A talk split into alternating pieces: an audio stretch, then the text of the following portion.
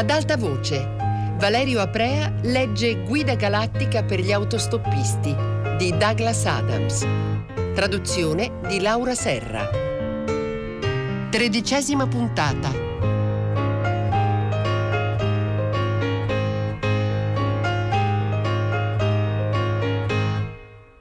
Lo studio di Slarty Bartfast era talmente disordinato che sembrava una biblioteca in cui fosse esplosa una bomba. Entrando il vecchio aggrottò la fronte. Una terribile sfortuna, disse. È saltato un diodo in uno dei computer. Quando abbiamo provato a rianimare lo staff della manutenzione, abbiamo scoperto che tutti i membri erano morti da circa 30.000 anni. Mi chiedo chi si occuperà di togliere di mezzo i corpi. Senti, perché non ti siedi là così ti collego? Indicò una sedia che aveva l'aria di essere fatta di costole di stegosauro. È fatta con costole di stegosauro, spiegò il vecchio mentre si gingillava a tirar fuori pezzi di cavi da sotto pile traballanti di carte e di strumenti da disegno. Ecco, disse, tieni, e passò ad Arthur un paio di cavi. Nel momento in cui li prese si sentì attraversare come da una scarica. Subito dopo si ritrovò sospeso a mezz'aria. Era invisibile anche a se stesso. Sotto di lui c'era una piazza contornata di alberi. Intorno alla piazza, fin dove l'occhio si poteva spingere, si vedevano edifici bianchi di cemento dal design arioso, ma dall'aria un po' cadente, perché erano pieni di crepe e di macchie d'umidità. La giornata era bella, splendeva il sole una brezza fresca spirava lieve fra gli alberi e l'impressione che tutti gli edifici stessero ronzando derivava probabilmente dal fatto che le strade intorno alla piazza erano gremite di gente allegra ed eccitata.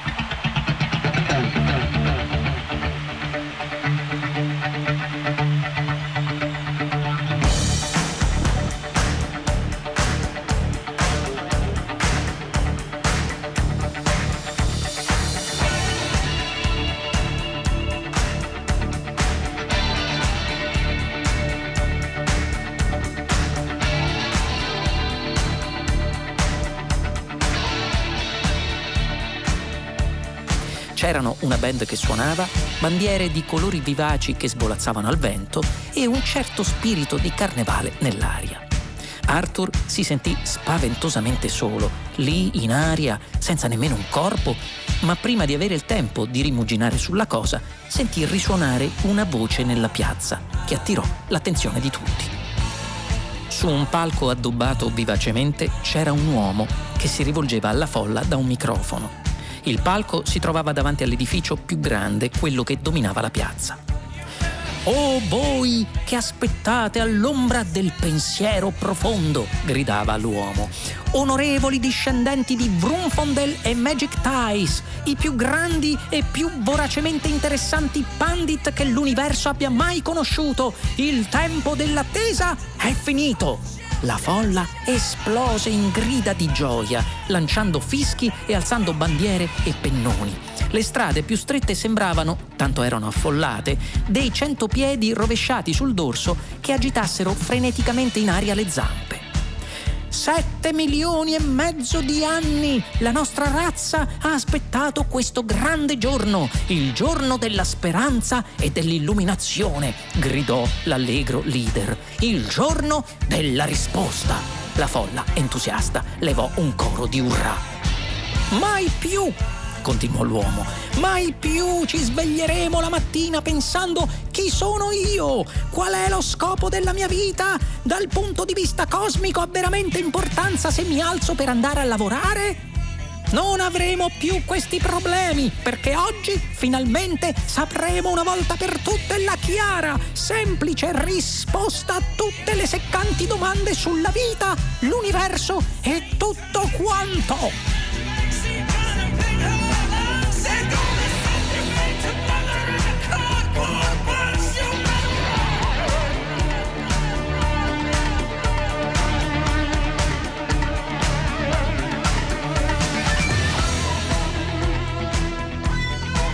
Mentre la folla esplodeva un'altra volta, Arthur si ritrovò a volare nell'aria in direzione di una delle maestosissime finestre del primo piano dell'edificio alle spalle del palco.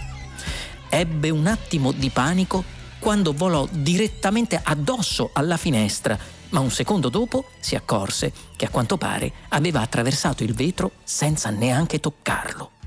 Arthur entrò nella stanza. Nessuno ebbe niente da ridire, il che non era strano, visto che nessuno lo poteva vedere. Era chiaro infatti a quel punto che quanto Arthur stava vivendo non era che la proiezione di un video registrato in confronto al quale l'alta risoluzione del 70 mm sembrava una pittura rupestre.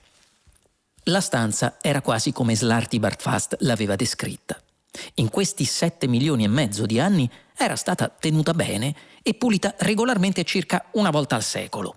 La scrivania di ultramogano aveva gli angoli consunti, la moquette era un po' scolorita, ma il terminale del computer era sempre glorioso e scintillante, lì sulla pelle rossa della scrivania. Era bello lustro come se fosse stato costruito il giorno prima. Due uomini, vestiti in modo austero, sedevano rispettosamente davanti al terminale e aspettavano. È quasi ora, disse uno dei due, e Arthur vide con stupore che nell'aria vicino al collo dell'uomo si stava materializzando una parola. La parola era Lunkwall. Lampeggiò un paio di volte, poi scomparve. Dopo un attimo si mise a parlare l'altro uomo e vicino al suo collo apparve la parola Fuog. 75.000 generazioni fa i nostri antenati avviarono questo programma, aggiunse il secondo uomo, e dopo tutto questo tempo saremo noi i primi a sentir parlare il computer. Una prospettiva che incute timore e riverenza a Fuog, commentò il primo uomo, e Arthur a un tratto capì che stava guardando un video con i sottotitoli. Siamo coloro che udiranno la risposta alla domanda fondamentale sulla vita, esclamò Fuog. E l'universo, proseguì Lunqual. E tutto quanto. Shh, fece Lunqual. Credo che pensiero profondo si prepari a parlare. Ci furono alcuni attimi di ansiosa attesa, mentre i pannelli sul davanti della console si animavano a poco a poco. Le spie luminose si accesero e si spensero, per poi stabilizzarsi in una modalità molto professionale. Dal canale di comunicazione provenne un basso e sommesso ronzio. Buongiorno, esordì finalmente pensiero profondo. Ehm, buongiorno, oh pensiero profondo, gli si rivolse nervoso Lunqual. Hai, ehm, cioè... Una risposta per voi? disse solenne pensiero profondo. Sì, ce l'ho. I due uomini rabbrividirono. La lunghissima attesa non era dunque stata vana. C'è davvero una risposta, sussurrò Fuog. C'è davvero una risposta, confermò pensiero profondo. A tutto, alla domanda fondamentale sulla vita, l'universo e tutto quanto? Sì. Sia Lunqual sia Fuog si erano preparati per tutta la vita a quel momento erano stati selezionati fin dalla nascita come le persone più adatte ad assistere a quel memorabile avvenimento. Tuttavia si ritrovarono a boccheggiare e a stare sulle spine come bambini eccitati. E sei pronto a darci la risposta? domandò ansioso Lunqual. Sì. Adesso? Adesso, confermò pensiero profondo. I due si umettarono le labbra anche se penso che non vi piacerà. Precisò pensiero profondo. Non importa, esclamò Fuog. Dobbiamo saperla, adesso. Adesso? chiese pensiero profondo. Sì, adesso. Va bene, disse il computer e tacque. I due uomini si misero a giocherellare con le dita. La tensione era insopportabile. Non vi piacerà davvero, insistette dopo un attimo pensiero profondo. Diccela! D'accordo, disse pensiero profondo. La risposta alla domanda fondamentale. Sì? Sulla vita, l'universo e tutto quanto, disse pensiero profondo. Sì? Eh? disse pensiero profondo e fece una pausa. Sì? Eh? Sì? 42, disse pensiero profondo con infinita calma e solennità.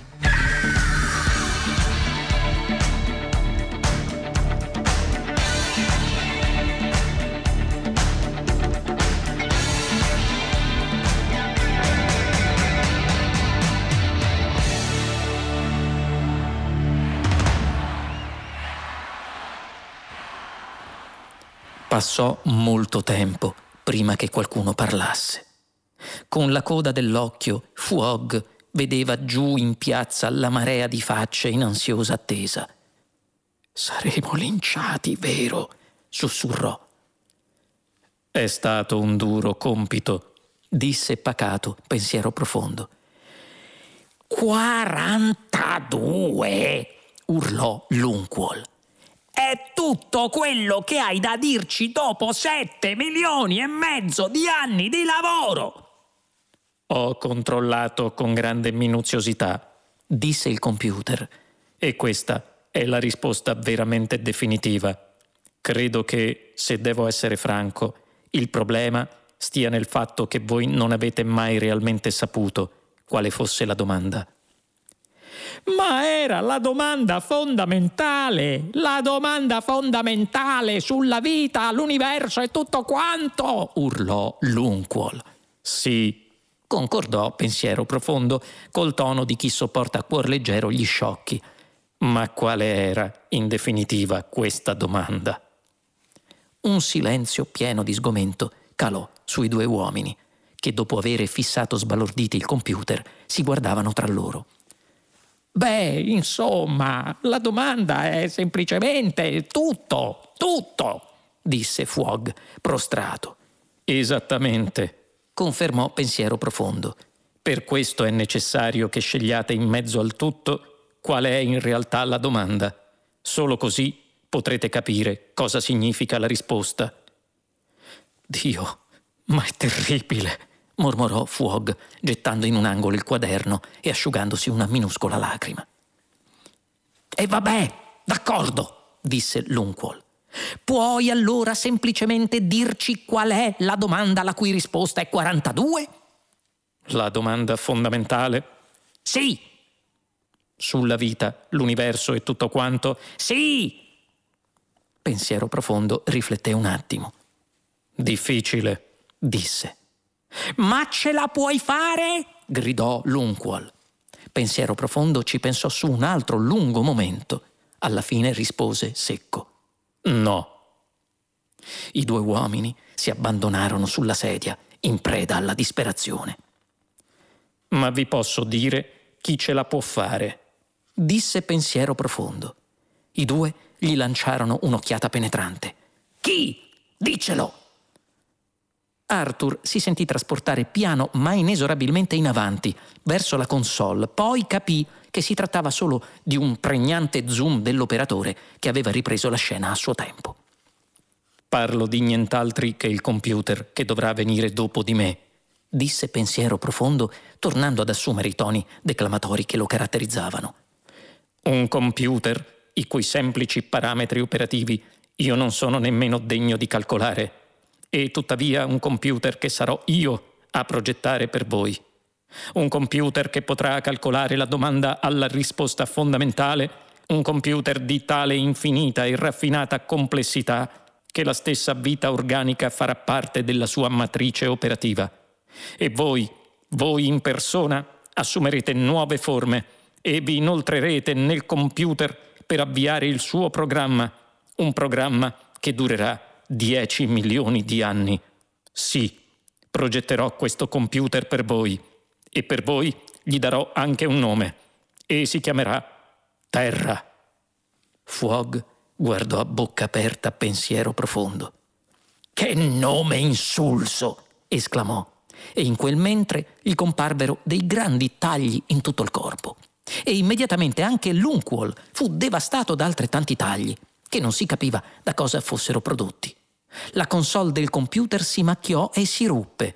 Le pareti tremarono e si sgretolarono e la stanza rovinò in su, verso il soffitto. Slarty Bartfast era in piedi davanti ad Arthur e teneva i due fili. Fine della registrazione, spiegò.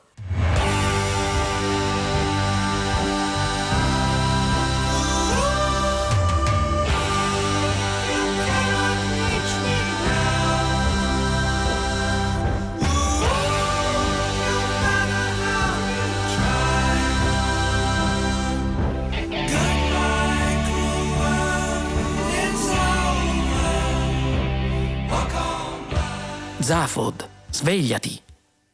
Ah, su, dai, svegliati. No, lasciami fare l'unica cosa che so fare bene, borbottò Zafod, rimettendosi a dormire. Vuoi che ti prenda a calci? lo minacciò Ford.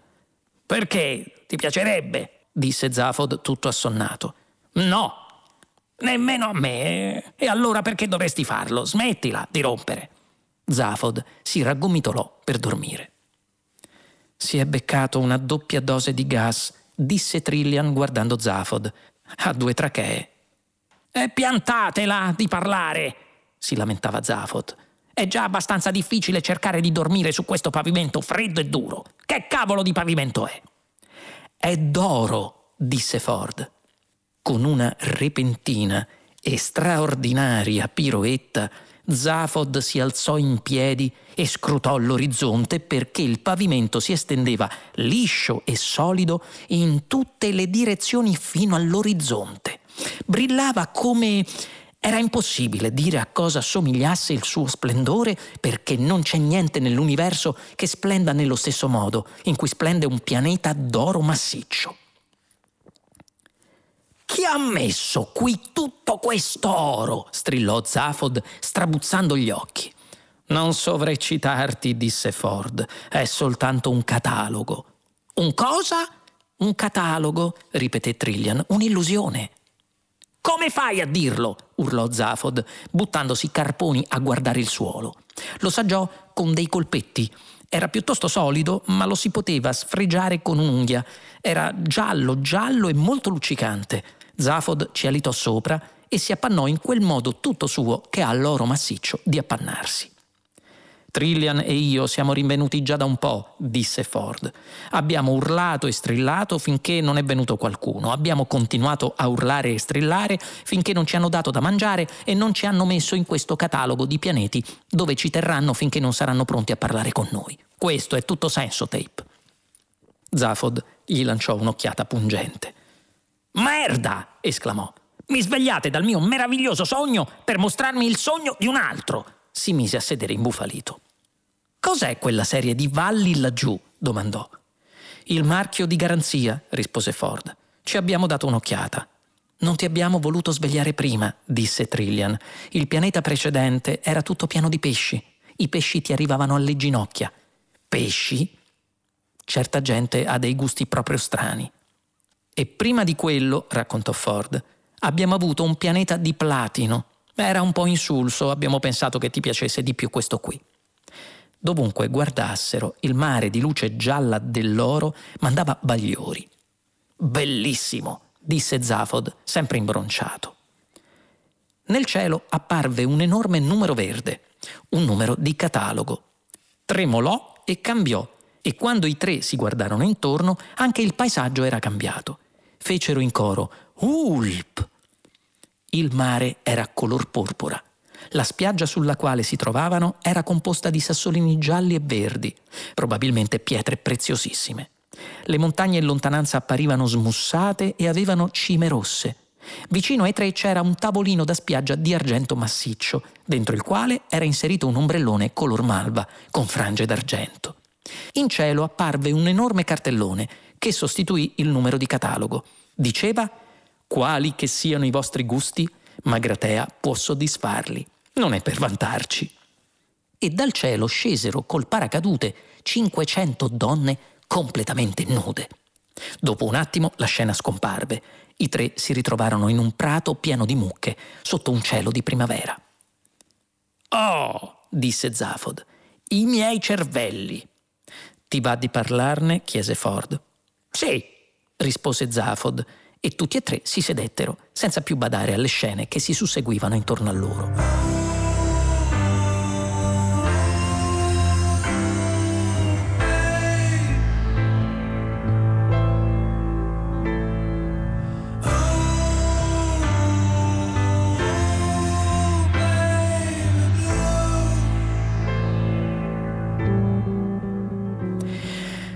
Mi sono fatto questa idea, disse Zafod, che qualunque cosa sia successa alla mia mente, l'artefice sono stato io.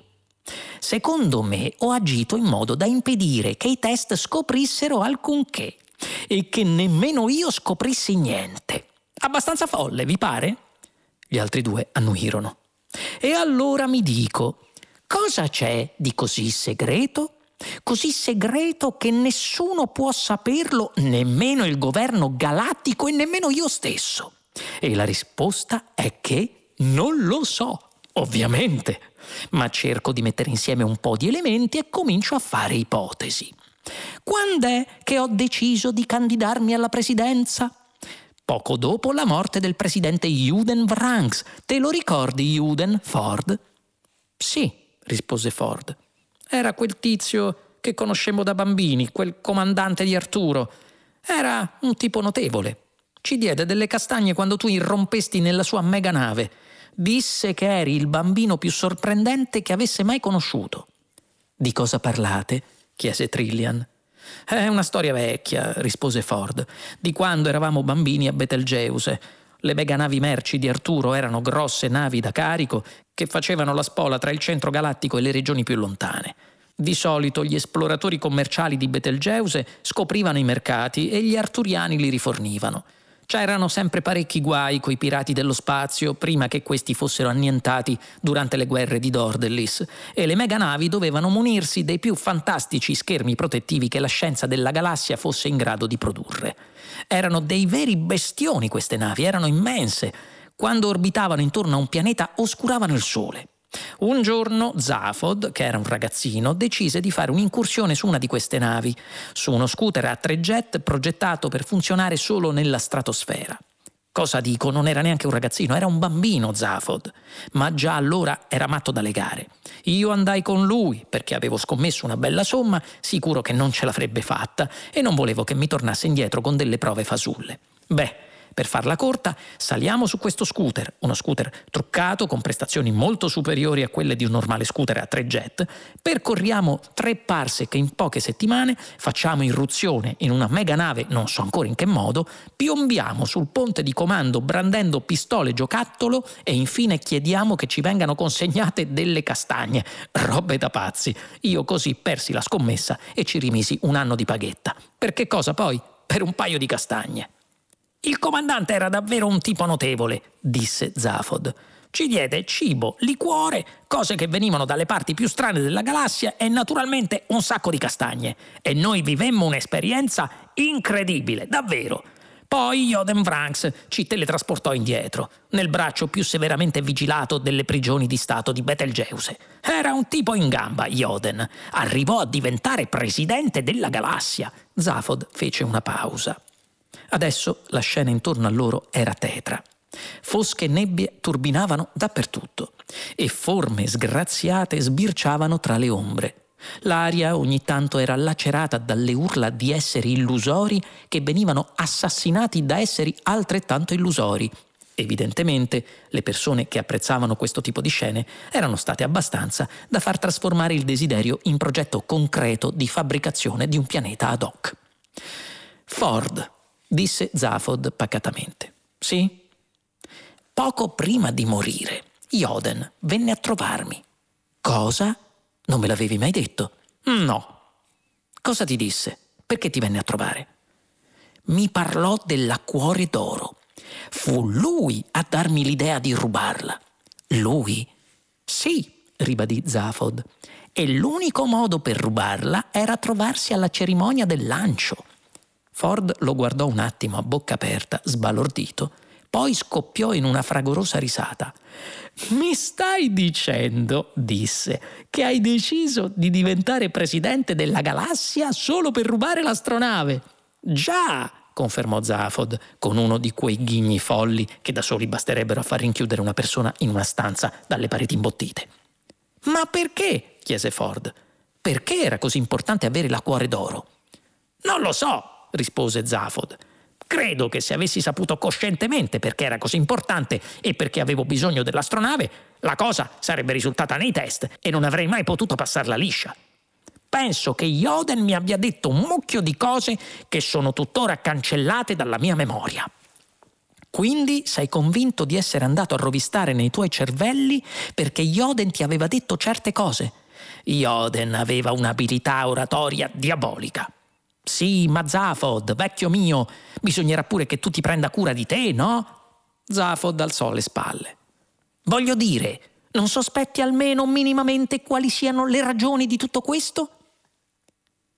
Zafod ci pensò su parecchio, dubbioso. Mm, no, rispose alla fine. Mi sembra proprio di non aver permesso a me stesso di conoscere i miei segreti. Fece una breve pausa per riflettere ancora, poi aggiunse. Però devo dire che mi pare una cosa ben comprensibile. Mi fido di me, come mi fiderei del diavolo. Un attimo dopo, l'ultimo pianeta del catalogo scomparve e l'ambiente circostante si trasformò di nuovo. I tre si ritrovarono seduti in una sala d'aspetto molto lussuosa, piena di tavoli di vetro e di premi di architettura e design.